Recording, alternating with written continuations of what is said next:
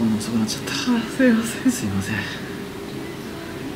始まってそうですかね。始まってそうですね。始まってそうです？始まってそうですかね。待って私のカンニングメモがないんですけど。ちょっとパソコン持ってきていいですか？はい。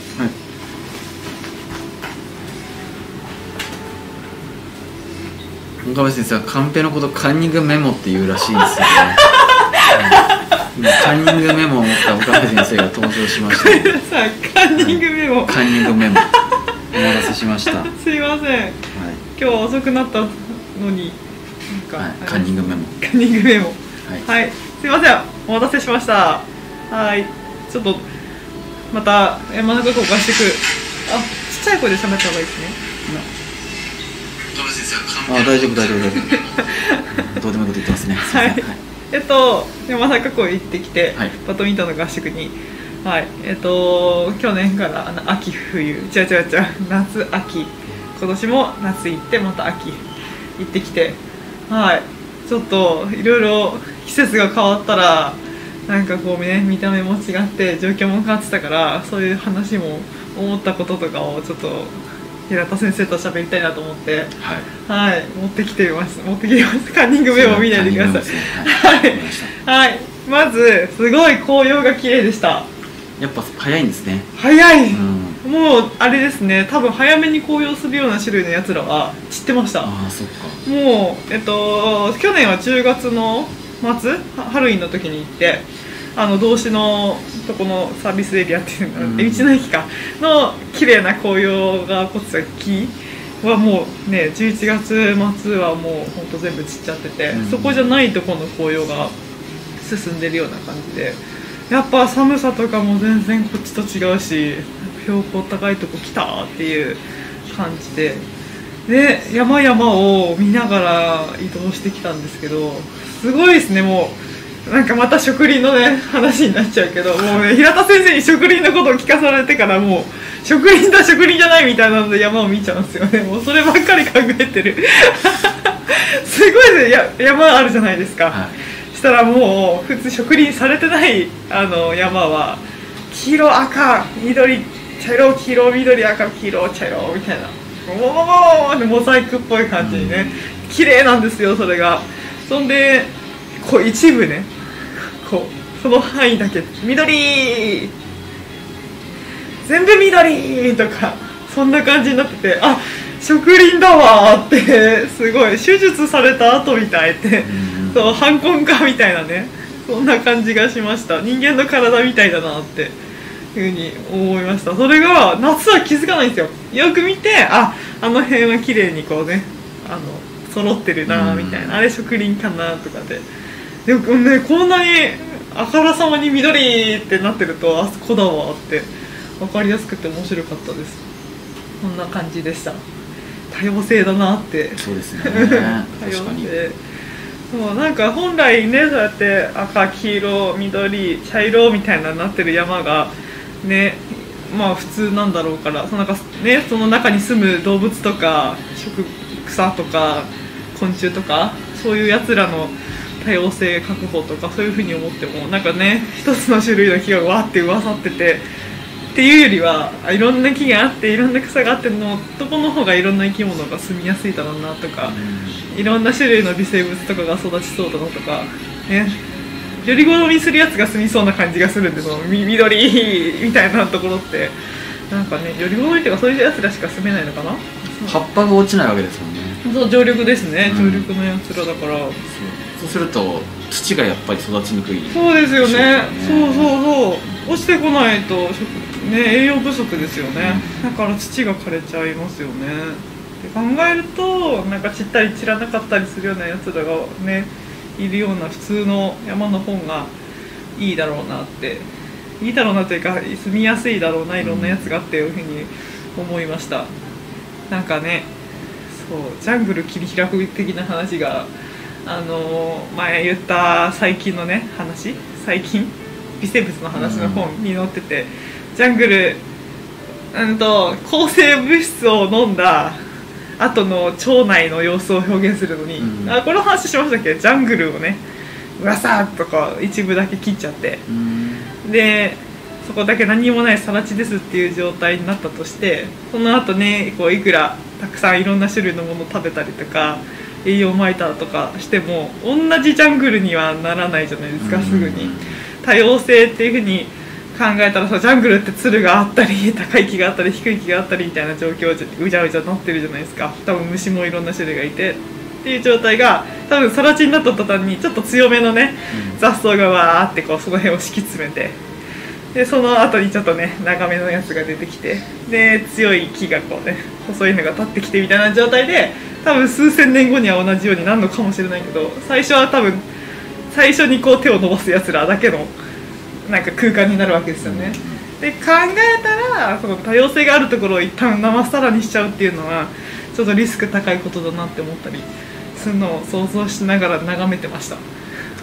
運転してもらって運転してもらってぼやー娘の相手をしてもらいながらぼやーっとこう山見て運転もしなけりゃ娘さんの相手もしないで 山眺めてたわけですね。山眺めて植林だわとか思いながら行ったんですけど、まあ、そんなで。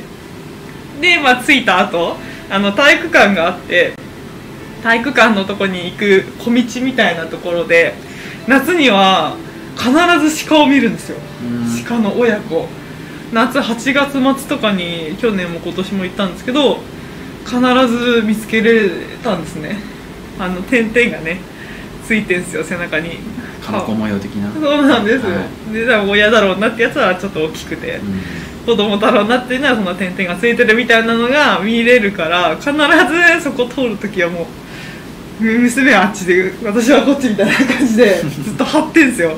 張ってやっぱり秋はいないんすよ。あもうそうなんだ。いなくっていないの？なんであんなすぐ見つけられたのに夏は。なんでいないんだろうな住むとこ違うのかなとか思ってたんですけど思ったのがそのねか枯れた木何、もう葉っぱが落ちきっちゃった、はい。落ちきるような木の森なんですよ。はい。だからあ鹿？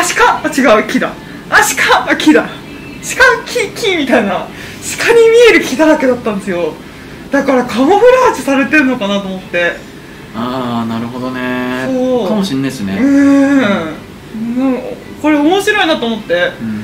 鹿ってねもう見るからに鹿じゃないですか、うん。だけどあれ木に見せるための、ね、見た目なんなのかなとか。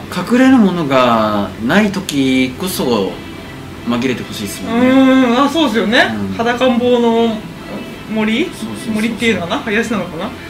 でねやっぱ夏よりはスカスカしてるから、うんうん天敵に見つかりやすいっちゃ安いけどなんかあんなにね鹿に見れるような枝だったりとか ねなんかこう こういうような形なんて言うんだろうただとんがってるみたいなのもそんな枝いっぱいあるじゃないですか、うん。こうね朽ちてる木とかも全部鹿に見えてもしかしたら本物の鹿がいたかもしれないけど、いやー見つけられなかったですね去年も今年も秋は。そんなこと思いました。僕もいつもあの竹踏みしてる人のかかととアキレス腱見て 鹿の顔に似てるなーって思って見てますよ。そのね外くるぶしと内くるぶしの高さの微妙な違いがね絶妙にし鹿がちょっとこうやってこっち向いてる感じのね こうなってるとことこう目がこうなってる感じに見えて いやー鹿に似てるわーって思いながらいつも見てますよ。あー、まあミミクリーズですね。うん傾いてるなーちょっとこの人飼いないしすぎじゃないかなっていうあんまねすごいストレートに乗ってるとちょっと鹿感が出ないんですけどちょっと崩れてると鹿っぽいわーってああ崩れた足が鹿っぽいんだ。いやそれ 僕がそう思ってるだけで、そうそそれは意識しながら見てみよう。えー、ミミクリーですね。やっぱ自然にできるものっていうのはやっぱちょっとね似通ってくるのかななんて。一体何の意味があるのこれっていうものってあるじゃないですか、うん。あのいろんな形態で。ありますね。だから意外と例えばですけどあのーこういう角のねやつあるじゃないですか。オリックスがあ。通じます？あの角が直線的にスンって立ってるやつ。そういう動物えこう2本？あまっすぐ立ってる。あはいはいああいう動物がいるとこっていうのはなんていうかイネ科っぽいようなスっていうそういう草がたくさん生えてるようなイメージサバンナとかそんな感じじゃないですか？確かにシューンっていう、うんだけど確かに鹿がいるようなとこっていうのは木がまっすぐ伸びてる木じゃなくて枝分かれ枝分かれみたいなのしてるとこじゃないですか、うん。ってなると大きい体だけのやつよりも大きくてこの大きいこれがついてるやつの方がより紛れるのかもしれないですね、そんな感じがします、うん。なんか似てるなーってすごい思いました。木に。鹿って木に似てるなーって。考えたことなかったですいやでも本当に私はそれでみ自分が見つけられなかったんだろうなって思ってます今のところ。まあ低いからねきっとまだらをつけるわけですもんね。子供は。ああ体高が低いから。ああその土っぽく見えるためにと？か草とか。落ち葉とかがありますよとかってなるとそのああいう柄の方がいいんじゃないですか。そうか、んまあ確かにそうか。だからあれですかリボンもしなんか点々うんうんじゃないかと思いますね。やっぱ低いところ行くってなると。そうか面白いな。なんかねしましまとかしましまっていうかその柄とかもなんかね意味あるのかなとか思うけどシマウマとか目立つじゃんって思うけどそのミミクリズ見ました？シマウマ目立たないんですよね、あれいっぱいいると誰がどれか分かんなくなっちゃうんですよね。そう知らなかったっすそれあとね意外とあの要は光の反射的な問題でへえそう意外とああいうのって見にくいんですよ、あそうなんですね。あじゃあ遠くとかなんかに紛れてると白黒だと見づらいんだ。うん、ペンギンとかも白黒ですね。戦うだけじゃなくて擬態にも使われるんですね。角そうか。普通に考えたら角って戦うためですね。武器っすね。うん。あーじゃあ結構いいとこだらけなんだ。でも要はなんかあれですもんね。特に鹿とかそういうので言うと殺そう。まあねし相手死んじゃうこともあるけどみまあ要は身内同士で戦うわけですからねね。使う時は。そのそうそうそうそう。ってなると本当に殺傷能力をどう高めるかとかっていう話ではないかもしれないですね。よりも自分を食らうかもしれないやつにバレないようにっていうことの方が大きいのかもしれないですね。そうですね。うん。面白かったそれは。一見ねその単体だけをそれこそ動物園みたいな感じで飼育場みたいなところで見たら、うん。なんだろうこの目立つのって。目立ちますよね、うん。あんな立派なね。そうだけどそれも現地に行けばマレーバクとかそうらしいですよ。あんなツートンのやつ。あれは暗いと黒い部分が同化するじゃないですか。暗闇に。で白いとこがあるじゃないですかだからとてもじゃないけど動物に見えないわけです。よああそうですね。逆に明るいと白いところって他の眩しいところと一緒に反射するじゃないですか。あで黒いところが離れて2つあるわけですよ。わかんないですね。そんなプツンって切れてるようなやつが動物に見えないですもんね。そうそうそうそうだから本当に初もう間近で見たらもう何ですかあなたはって感じなんだけどね。そう遠目で見た時にその日差しが強くてとかそういう環境下で見ると本当はそこに紛られられるようなフォルムで、まあ、生まれてたりとかするんでしょうねきっとね。面白いですね動物の色とか形とかって。なんかやっぱ残ってきただけ理由があるから、そうですね。一匹一匹っていうかね一種類一種類でそういうのあると思うとやっぱ考えたら面白いでしょうね、イメ想像したりね。そんな感じでしたね。はい。はい。でカンペ。あそうホテルのね話しましたね。もうむちゃくちゃいいテンションというかはい。ねホテルなんですけどこの間はね虫が出なくて不思議だなみたいな話したんですけど今回虫いてはい。飛んでいるやつらはいなかったんですけど、うん。お風呂場に可愛いコオロギが2匹。可愛い子 ちっちゃいあれコオロギなのかな、浮きぶりではないんですけどこんなちっちゃくて、まあ空つきてないんでしょうね。うんあそういうやつかなんかねお風呂場になんで紛れ込んじゃったんだろうと思ったけどもう全然動かないでねもう ずっとそこにいたみたいな感じのコオロギちゃんがあのあちょっとポツンポツンといました。それもちょっと癒されました。癒されるって扱いを受けてコオロギがまあ良かったんじゃないですか。幸せだな。本なんか当なんかコオロギいたんだけどって水かけて流したとかって言われてもいや言われかねないじゃないですか。そうっすねシャワーも最強にしてこうやって排水口に流してやってとか言われかねないけど、そういう気持ちにはなんなかったですね、うん、そうねありがたい話ですね。コオロギサイドからすればね、本当ですね、うん、人に大体はねうんどっちかというとこう殺虫の方向で多分ね扱われがちだから。そうっすね。なんだろうな。食材に見えてるんですよ食材に。見えてはないけどなんかそう親近感がねうん。湧いてますよコオロギっていう話題で。そうですね、うん。だからなんかねちょっと身近なやつらって感じで。あえて殺す必要がないですからね。うん。何もしなかったっすもん。うん。怯えてるのか全然動かないし。怯えてはないか、うん、うん動かないやつなのかなあんまり。でも危ねえとは思ったんじゃないですかああ人間いるし、うん。明るいし。うーん。あちこちにいてそうですね。そう。で寒いじゃないですか山中湖らへんって標高高くて、だからそのペンションは暖炉がねうん。あのキッチンのとこに行くこと。あとみんなのね集まる場所みたいなフロントのとこに1個あって薪がねドカーって置いてあってうん。灰があってね。真っ黒クロスケ出そうだなみたいなちょっとこうねすすけた感じなんですよ。そうそれでそのね夜多分ねちゃんと薪くべてあの燃やしたんだと思うんですけどすっごいあったかいですよ。もういや本当にこうこの辺に住んでてストーブあったかいなとか思うけど暖炉のあったかいのってやばいっすね。多分これはな例えば爆弾とかでねボカーンとかなった時の熱気ってこんなんかなとか思うぐらいもうなんか人間をこれ以上こうね近寄らせない熱気を放ってるんですよ。あのあったかい空気の壁をこっちにこうやってしてきてますよ。ねすごいすごい。もうあの燃えてる様だけでこの辺に空気の塊が。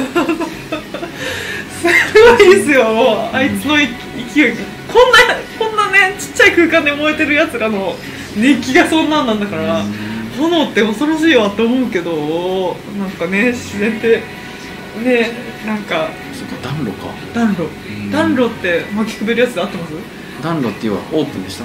えっとうんガラスがあった。で開け入れてで多分薪をねそれはこういう感じになってました？うん壁に入ってましたあ出っ張ってった。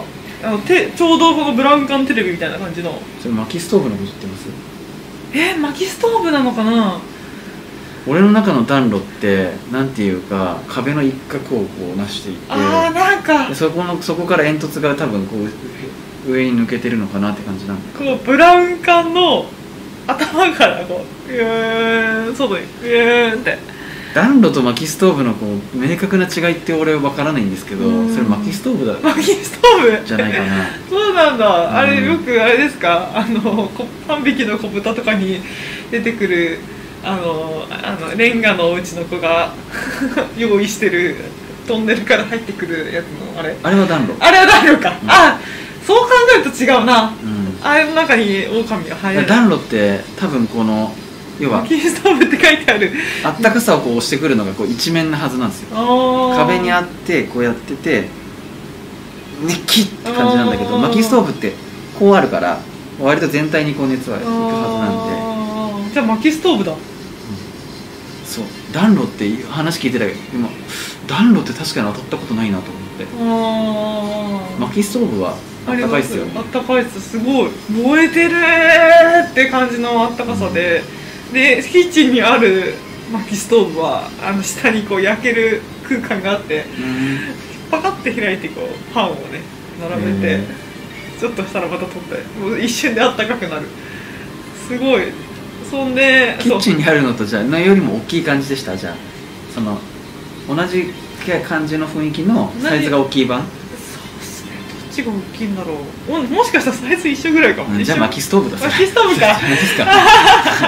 すごい。キッチンにあるのはこんぐらいで、うん。下がパカッと開けて上がなんかこうなんか置けるんですよ。夜間夜間とかね。とか置ける感じでうん。ポトフがねはい。乗ってました。でまた煙突がブワーってこうコメントありがとうございます。あはい。薪ストーブということでいきます。すいません。薪ストーブって言うんだ。それさえも知らない。薪ストーブあったかかったっす。暖炉じゃなかったんだ。でそう。こうね夜寝る前に娘が散歩したいって言うからその薪ストーブのとこまで行ってその炎を見てたんですけど。散歩かそれ。外寒いから出られないから、まあ、2階の部屋から出て薪ストーブまで当たりに行ったんですけどうん娘はその薪ストーブの前に置いてる麦茶のジャグとかからね何度も何度もお茶飲んでましたけど私は暖炉でこれ治療になるわーと思ってずっと当たってました。もう触れてる部分全部なんかうんすごい。癒されてるああいうやっぱ行き過ぎた熱っていいですよね、行き過ぎた熱っていいっすね、すごい多分じ自己防衛本能がないとなんかやられちゃうぐらいの熱。うんそう。一般家庭でやってたら周りのもの燃えるじゃんっていうぐらいの あのあったかさって気持ちいいっす気よ、持ちいいっすね。本当に普段感じない感覚だった。呼吸の熱が本当にやりすぎたみたいな。やっぱなんかあの竹筒のやつとかもねあれの本当全体版みたいな。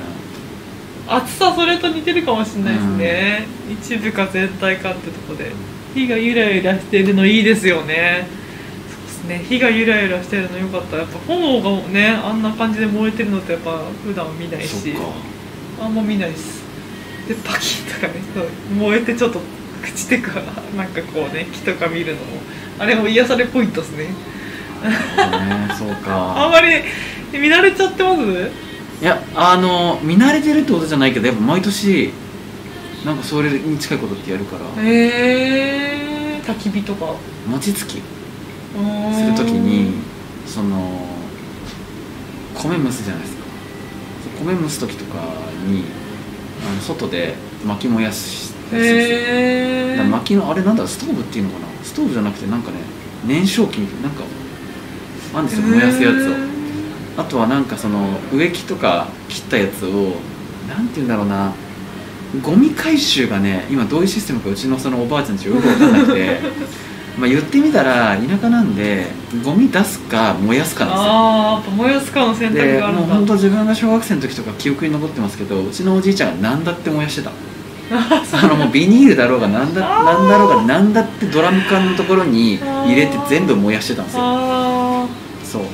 でそういう普段は本当にあれ山火事によくならなかったなと思うけど何でもドラム缶にて燃やしててでその餅つきとかなんかそういうことするときはそれ用のなんかねあってそこで薪入れて燃やしたりとかーしてたんで温度半端ないっすよ。そりゃそうでしょうねそんなボーボー置いてる周りの草たちなんかいつのなんかスタートは草だったのになんかこうもう最後の方なんかもうしなびきってなんかもう燃えてはいないけどもう完全に水分持ってかれましたって感じでこうくくてーってなってて悲劇だったねあなたたちってなんか見てて。思いますけど。ああじゃあそういうのが身近なんだ。割とやったりはあるからうー。んですけどまあ確かにそうですね。そう言われてみるとそういう環境にない人はやらないですね。やんないしもう開けっ広げの火がまずねコンロしかない、そっか。コンロ以外の開けっ広げの火は多分接さない。うん畑に穴掘って竹とか枯れ枝とか燃やしてました。焼き芋美味しかった。え結局ー、ねそう。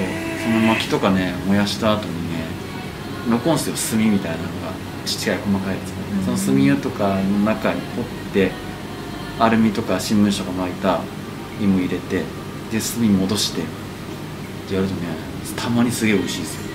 えー、でも目分量で適当にやってるから完成度が毎回違う。うまい時はうまいんだけどね。やっぱ失敗する時は失敗する。ああそれもそれで当たった時嬉しいですね。当たった時というかいい感じの時に。みんなそんなに火が身近なんだ。みんなじゃないっすね。まあ 3分の2だっただけ、はい。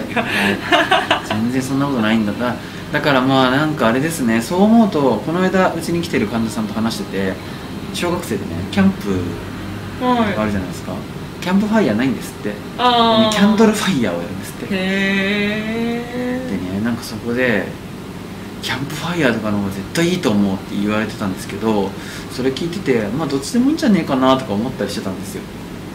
でも確かになんか大きい火に当たるとかっていう経験をしたことない人からすれば真っ暗な中で結構なサイズの火が燃えてるっていうのはなかなか印象的でいいのかもしれないですね。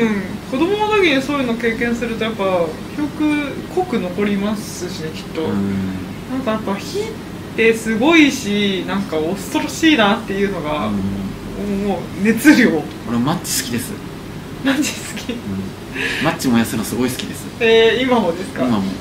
ライターの火よりもマッチの火の方が好きです。えー、マッチか。もう何年もつけてないなやっぱなんか木が燃えてるって結構いいっすよね。あー。あー見てるのはすごいよかった気持ちよかったですもんね、面白かった。なんかやっぱちょっといちょっとずつ変化していくじゃないですか。そうですね。